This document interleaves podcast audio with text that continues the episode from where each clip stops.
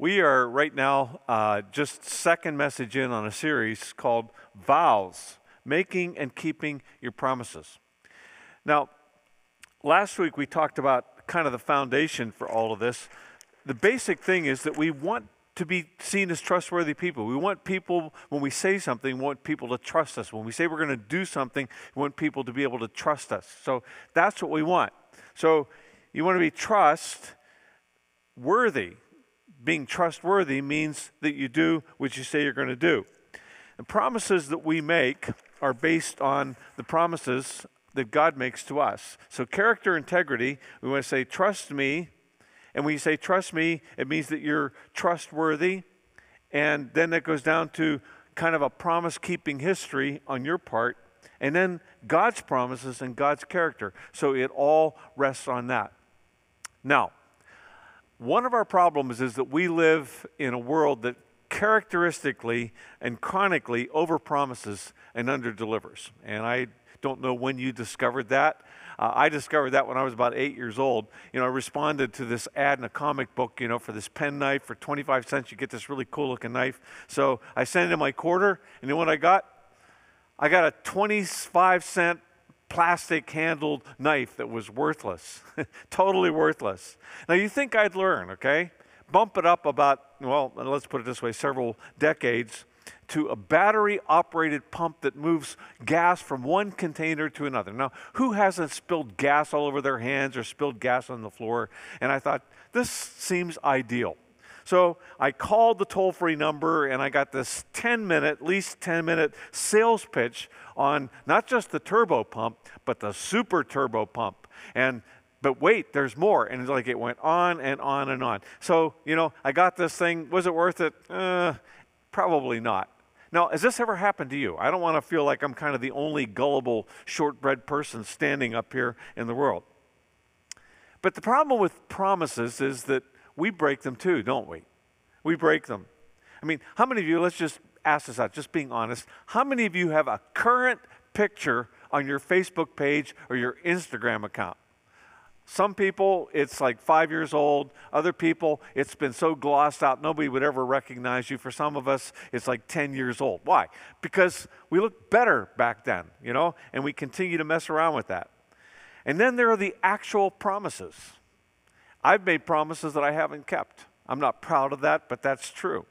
Sometimes we make promises at a time of desperation, not because we actually planned to do what we said we're going to do, but it was kind of an exit ramp out of something that we were in the middle of.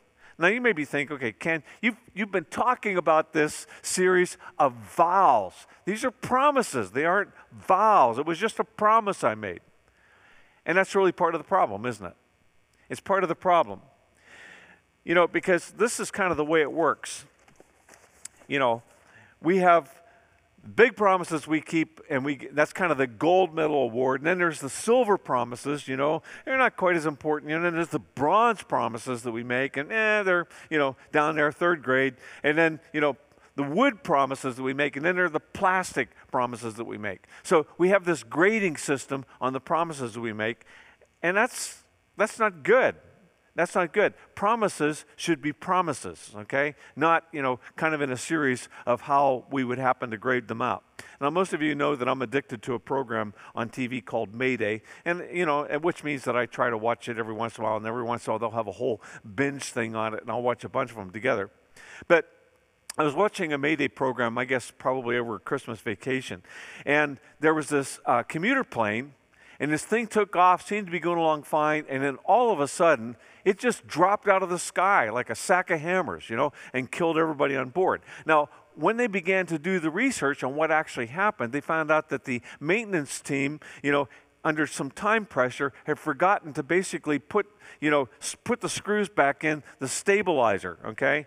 And I'll tell you this, when this, when the front came off that stabilizer, this thing went down. So let me just really be nasty and brash and ask this What are the chances of your promises, even the small ones, taking off and landing safely?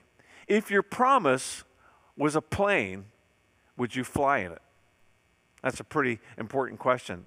And not just like the commuter plane, not, you know, not just the 767s, you know, the 747s, the A, you know, 380 or anything like that. Like, are your promises your promises? So let's just kind of do kind of a group, you know, uh, proclamation here that in, you know, 2022, we live in the land of spin, okay? And all you have to do is watch ads on TV and you'll see it. Now, we get used to this, so we don't really, you know, think too much about it. You know, we see a car ad, come on. I mean, if you watch the car ads, you know, really. You know, we look at the sleek lines and hear the engine purr and we think to ourselves, oh, it seems like a really nice car and so on. But think about, you know, some of the ads. Like, do people who buy an SUV actually drive the thing through the snow up to the top of a mountain and go snowboarding? Do people who have one of these things actually take an off road detour when they're going someplace and drive through the woods? No, people in Toronto have SUVs with four-wheel drive because someone might have a gravel driveway. That's about, you know, the farthest out there that we get.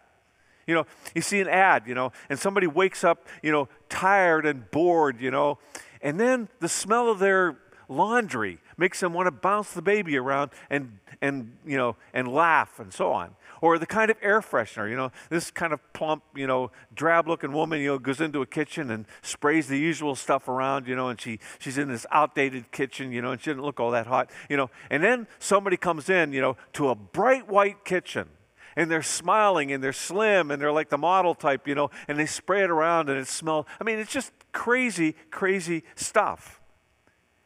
And that's the world we live in.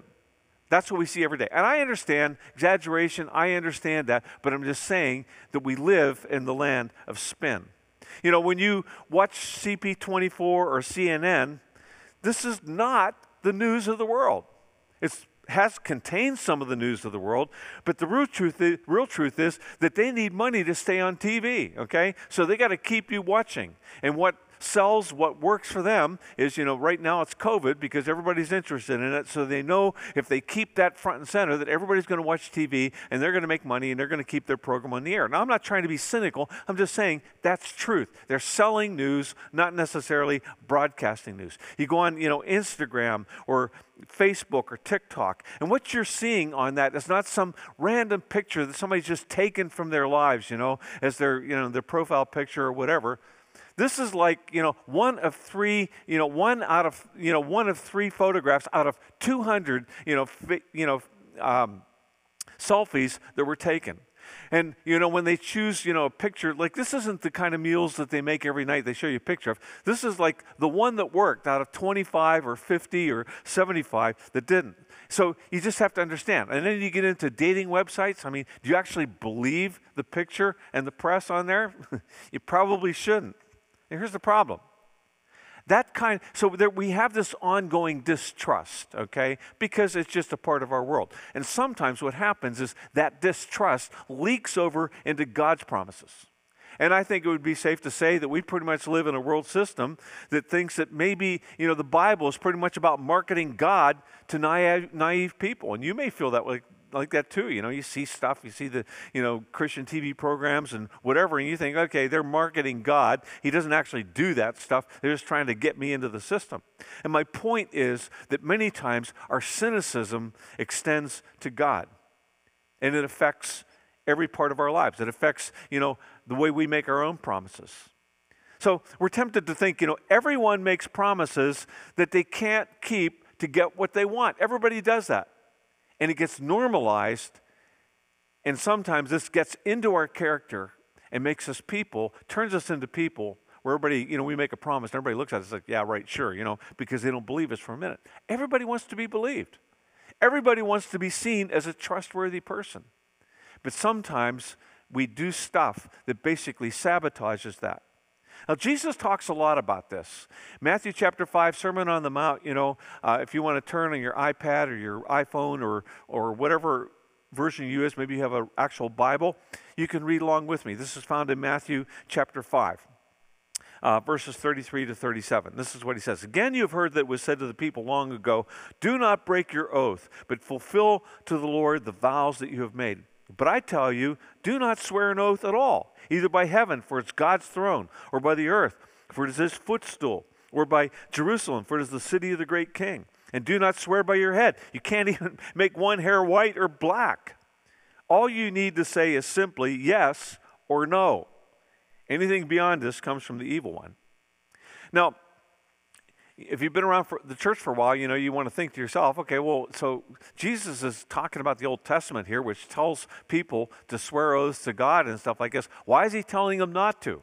Well, the first thing that you need to know is that Jesus fulfilled the law, okay? So with his life, he fulfilled the law, and we have no obligation to the Old Testament Jewish law as it's as it's spelled out there. And that's why we eat bacon, you know, and ham and lobster and so on. We don't stone people, you know, for fishing on the Sabbath. Paul tells us that the Old Testament law was like a schoolmaster and that no one was ever saved by actually keeping the law. So it's important to understand that. The oaths that it's talking about there, they were a way of making clear that it was a serious situation it was a serious situation, and people needed, when they took the oath, to look at themselves, look at their motives, and make sure that they were telling the truth. And we still do that in court systems, right? Because if somebody's life is on the line, if their freedom is on the line, truth is very important.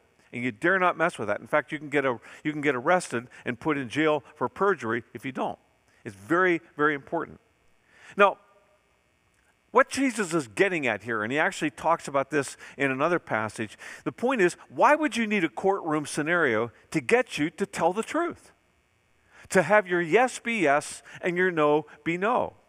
What was going on in that culture is that people would sometimes in the marketplace, they would swear that you know something was you know what they said it was and so on and they would swear by the temple and so on that this is exactly what i'm telling you it is. So the seller let's say this person is not familiar with the whole system that's going on they get the thing home and they begin to look into it and they find out that it's fake so they go back to this person who guaranteed them based on the temple. And the person would say, Well, you know, I didn't I didn't swear by the gold of the temple, only by the temple. In other words, it was this whole thing of promises. This was not a gold class promise. This wasn't even a silver class promise. This was a plastic class promise.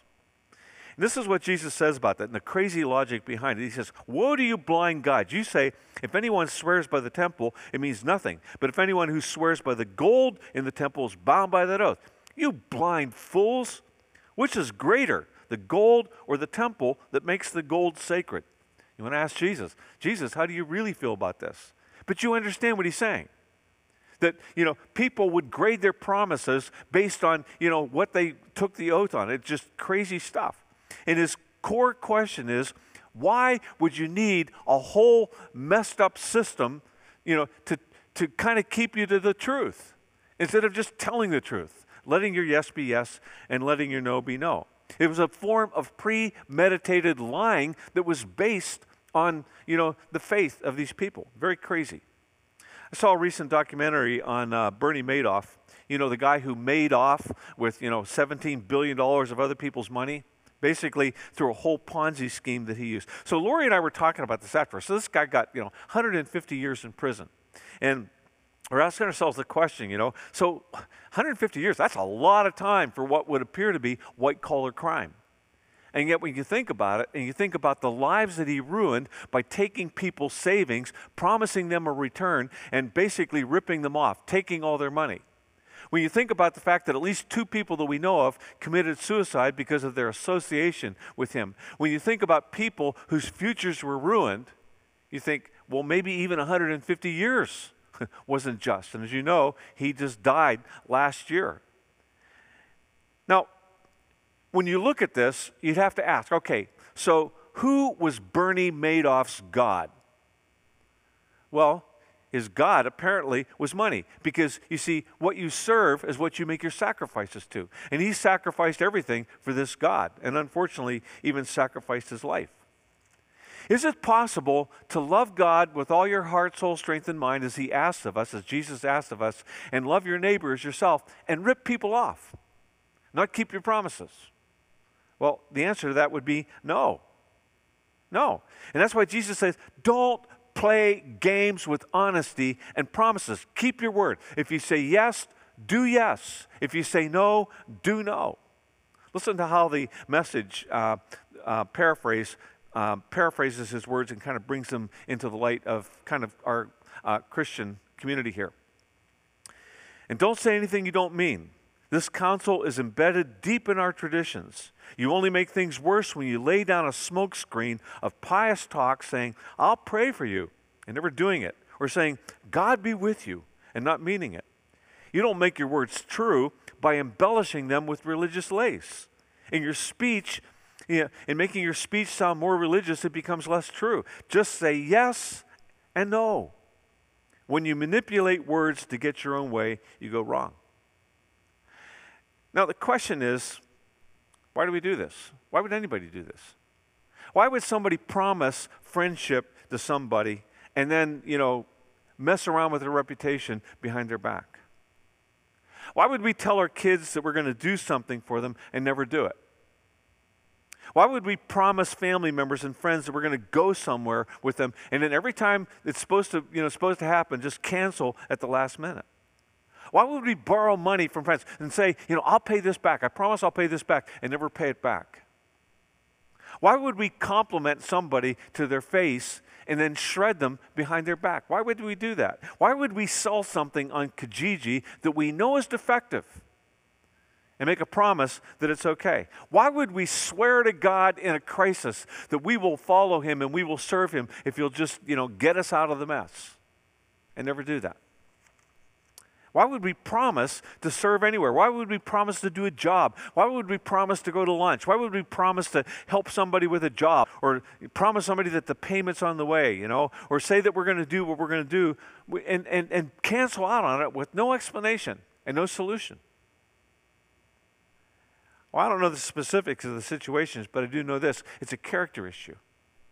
It's a character issue, is really what it is down at the bottom. It's an integrity issue. Integrity means that what you say lines up with what you do. That's what it is.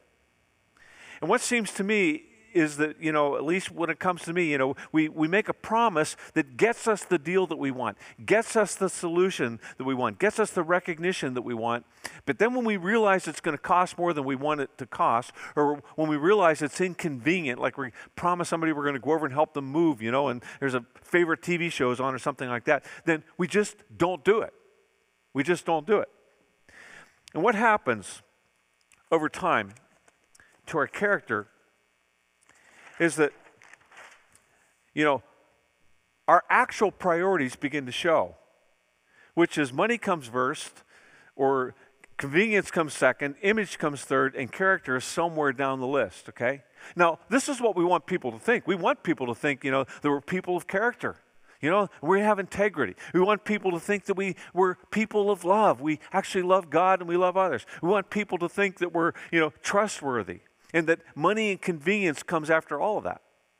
But when we don't keep our promises, what happens is the actual priorities, the twisted priorities of our lives, then begin, then begin to uh, show.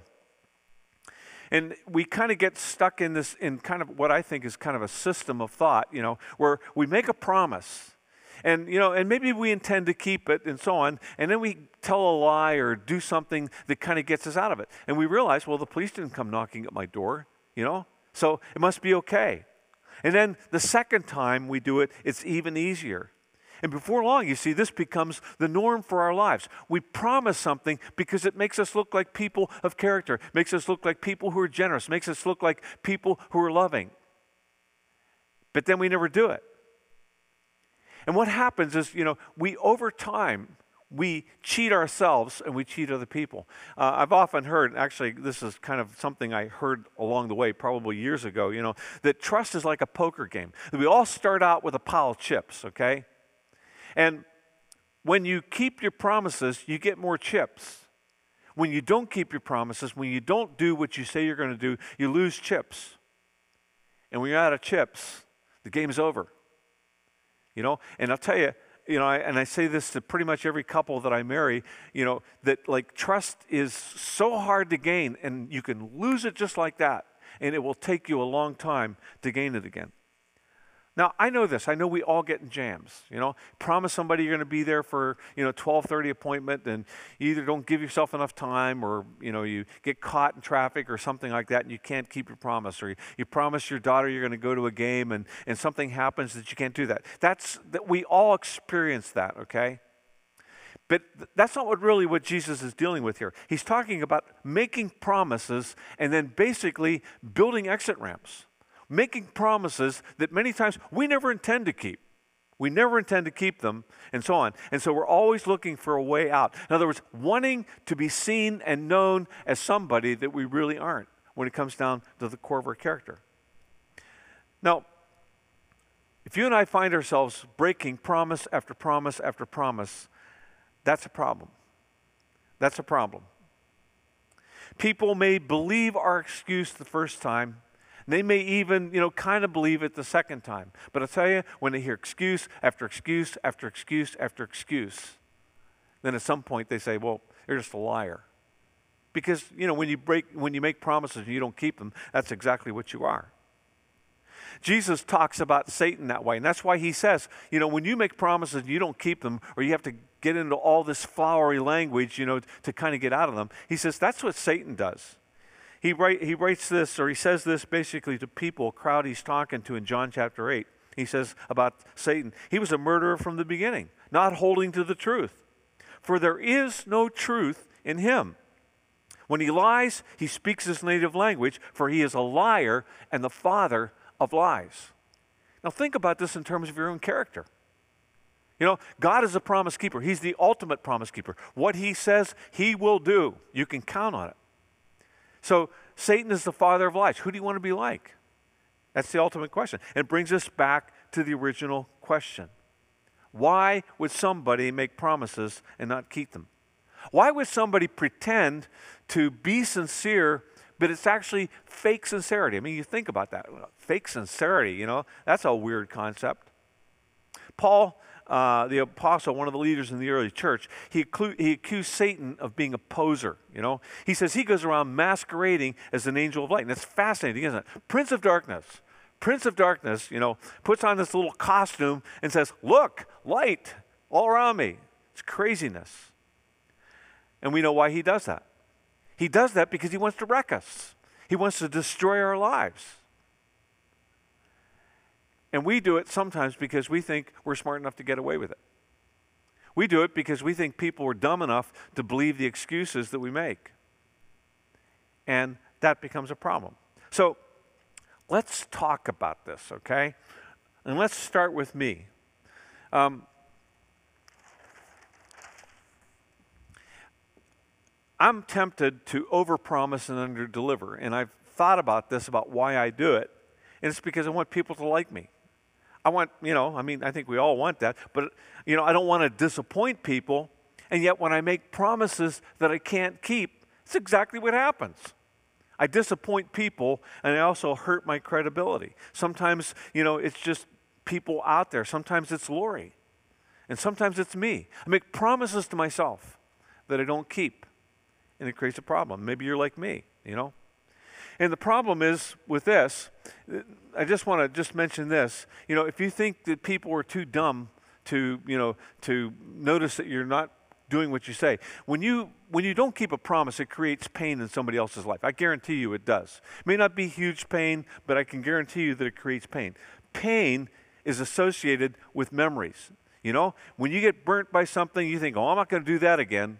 And so on. And when somebody, you know, when somebody becomes unbelievable in what they say that they're going to do and so on, then they're, for people, they see you, and some of them see a red light.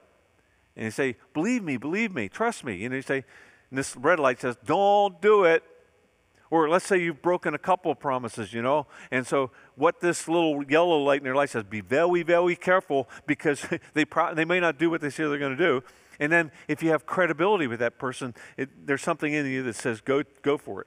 And so that's what you want. You want the green light, right? So what happens is with me, when, when I am the center of this, and it's about my convenience, about my money, it's about my time, and so on, and I make promises, you know, when I'm trying to, you know, not, you know, to not disappoint people or, or to make them feel better about me and so on. The, when the promises keep coming back to me, then I'm really the center of it, right? And so instead of admitting the truth, you know, about this stuff, you know, it's like, well, I'm just too darn lazy. It's like, well, you know, I, I really want to help you, you know, but I can't. Or my life, my time, my money are all about number one. That is not very popular to say that. It's a very selfish thing to say. And so we try to hide that, you know, fog it out with stuff, with, you know, promises that we don't keep. Or I just want to look great, you know, it's all about me. Nobody wants their lives, when other people look at them, to basically say, it's all about me. It's all about my time. It's all about me. It's all about my money. And when it comes to you, I'm just shopping for the best deal. Nobody wants to do that. And yet, over time, people begin to believe that.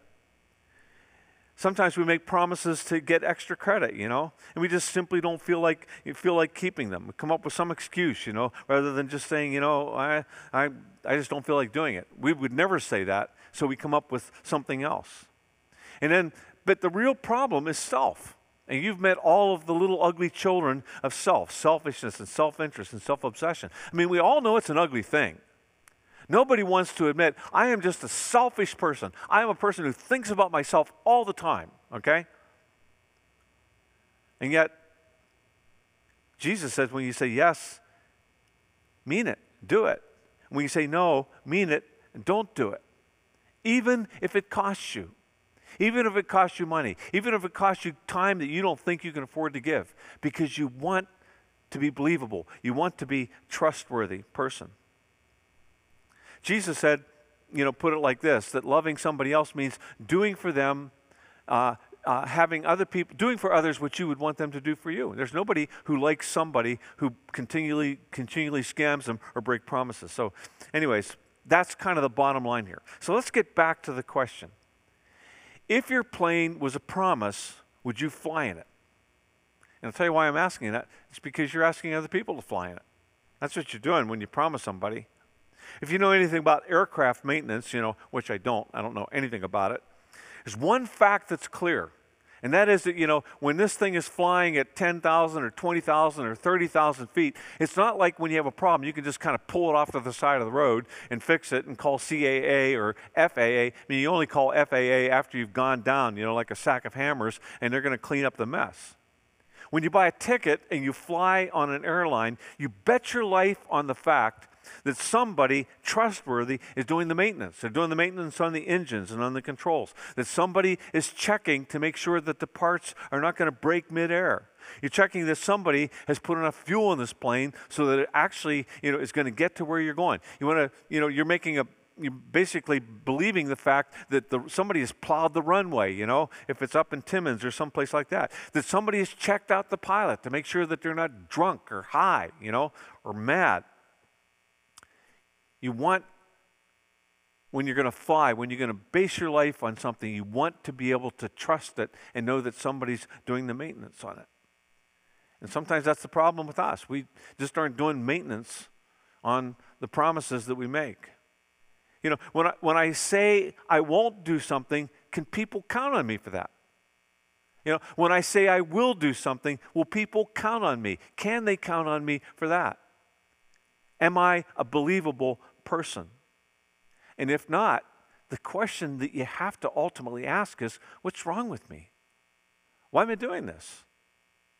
Paul actually writes about his struggle in this area of saying no to sin and then doing what he hates. Listen to what he says, because it's this is very vulnerable stuff for him. You know, he's the apostle, started all these churches, you know, St. Paul. He said, The power of sin within me keeps sabotaging my best intentions. I can will it, but I can't do it. I decide to do good, but I don't really do it. I decide not to do bad, but then I do it anyway. My decisions, such as they are, don't result in actions. Something has gone wrong deep within me and gets the better of me every time. And that would be a true statement for all of us. Something is wrong deep inside me.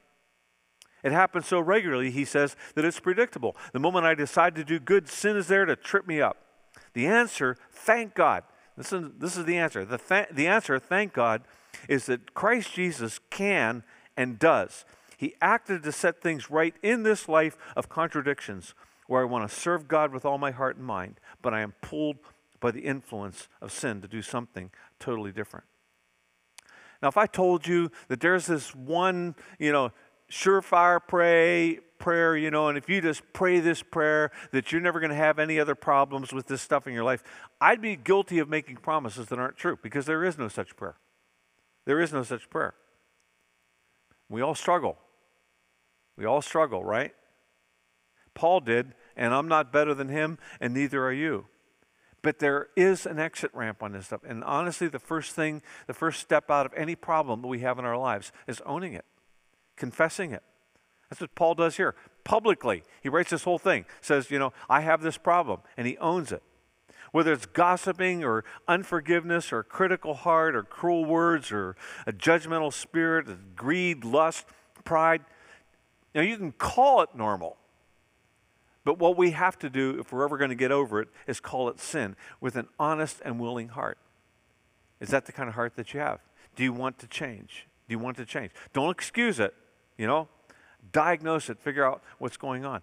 And here's the question Do you realize the damage of not doing what you say you're going to do? Do you realize the damage of doing what you say you'll never do? because it hurts your intentional word. You have to understand if you're going if you're going to want to change, you have to understand the damage that this does to your integrity and to your character and to your relational world. And I'll tell you why. Our relationships are based on trust. They are. You know, if you're going to trust somebody, if you're going to trust your life with somebody, if you're going to marry them or be in some kind of a relationship with them, if you're going to have that in your life, there has to be trust as a foundation. There's something else that the wisdom of God's word offers on this issue of doing maintenance on our promises. Don't make promises you can't keep. Now, I know that sounds like, uh, you know, thanks, Captain Obvious, you know, I mean, duh. But hear me out. Solomon, the wisest man ever, put it like this He says, My child, if you've put up security for a friend's debt or agreed to guarantee the debt of a stranger, in other words, made a promise, if you've trapped yourself by your agreement and are caught by what you said, Follow my advice and save yourself. For you have placed yourself at your friend's mercy. Now swallow your pride, go, and beg to have your name erased. He says, you know, you need to go to this person and accept, you know, as opposed to just, you know, forgetting about it, not doing what you say you're going to do. Go and ask to be released. Listen to this passage. It's poor judgment to guarantee another person's debt or to put up security for a friend. Previous church I was in, uh, I was involved in the lives of a young couple there that had lived a really, really rough life, like really difficult life. And they were moving toward faith in Jesus and so on. And they called me one day and asked them if I would co sign on a loan for a car. So I knew they didn't have a car, you know. Now my problem was I'm making 250 bucks a week, okay? So, and I, I was wondering if my reluctance, okay, is this just selfishness on my part or what is it? You know, is it just self centeredness? I mean, what, what's going on here? So I asked them what kind of car they intended to buy. Found out that it was a sports car, you know, with limited seating, and they had three kids. Okay, so that, that was a warning sign for me. And I thought to myself, is this a wise thing to do? And then the second thought was, can I actually afford to do this? You know, if they renege on the loan. And the answer to both questions was no. But you have to ask the big question why do I struggle to keep my promises? Why have I disappointed people? Why am I bailing on this stuff? You know, is, is it money? Is it convenience? You know, in other words, is this stuff, is money and convenience and, and these things, are they the God that I'm actually serving as opposed to a God who calls me to keep my promises just like He does? You have to ask yourself the question. You know, you may find the home of your dreams. And you think yourself, oh man, I got to have this house. And you've got all your family come around you saying, oh, this is going to be a great house for you to have, and so on. But in your heart, you know that you're not buying a house, you're buying a prison. And you're going to have to live in that prison for a long time because you won't be able to afford anything else. It's just being wise about it. There's another reason why people don't keep promises, and, I, and I'm a little hesitant to mention this because this is a painful, painful area, but it's addiction. You know, an addiction to drugs or pornography or alcohol or shopping or, or something like that. It can turn you into a liar, and it will turn you into a liar because what happens is, you know, you ultimately will not be able to keep your promises, and you make promises to keep, you know, your lifestyle to keep what you want, but ultimately people will look at you and say, "Yeah, you promised, but you're never going to do." And if you've ever been uh, close to somebody, you know, Jesus said that sometimes we have a shepherd that's not really a shepherd, it's a thief. And it comes to steal and kill and destroy. And that's what this stuff does to you. And if you've ever been close to somebody who has a problem like this in their life, you know what it's like to live with a string of broken promises because addiction turns us into liars. So, this is the question if your promise was a plane, would you fly in it? If your promise was a plane, would you fly in it? Speaking of planes, let's land the plane here, okay?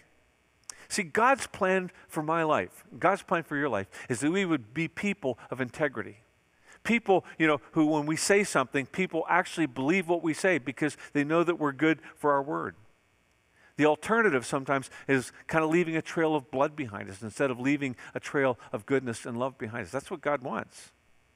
In a culture like ours, I'm telling you, you will always be able to find a lawyer, you know, with expensive stationery, you know, who's clever enough to kind of get you out of your promises. But that's not the real issue. That doesn't help your integrity one bit. It doesn't help your character.